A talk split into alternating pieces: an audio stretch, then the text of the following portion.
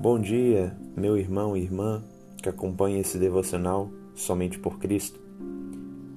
A palavra que o Senhor tem para nós nesse dia, Atos capítulo 3, versículo 6. Pedro, porém, lhe disse: Não possuo nem prata nem ouro, mas o que eu tenho, isso te dou.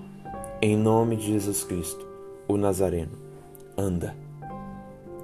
No contexto dessa passagem, um coxo estava a caminho da porta formosa do templo de Jerusalém para, como de costume, pedir esmola a todos que entravam no templo para adoração, para oração.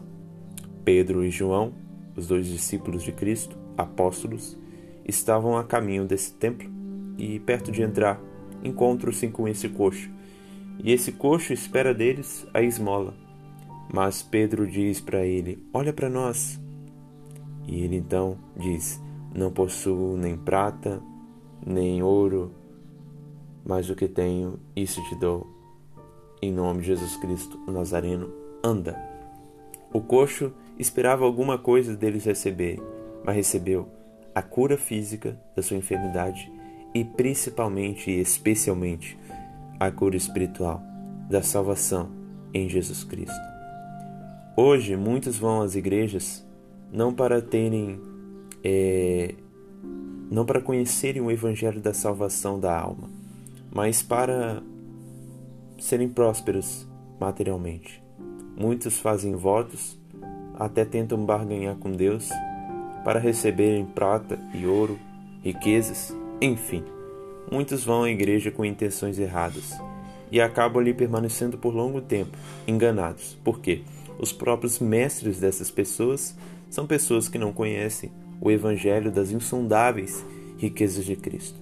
O verdadeiro milagre que pode acontecer na terra, aqui, não é coxo andar, não é cego ver, mudo falar, surdo ouvir, mas é um pecador morto em seus delitos e pecados ser ressuscitado, vivificado por Jesus Cristo.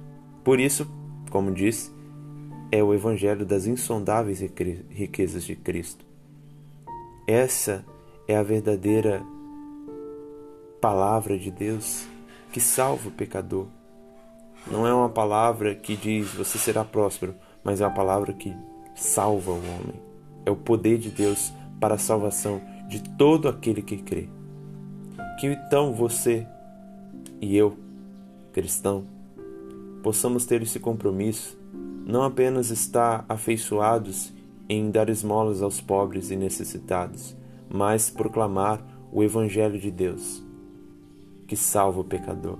E você, que está morto em seus delitos e pecados, se você vem a Cristo buscando ouro, prata, você deve entender que não é esse o motivo pelo qual Cristo morreu na cruz, mas Cristo morreu na cruz para que você pudesse ser ressuscitado de seus pecados.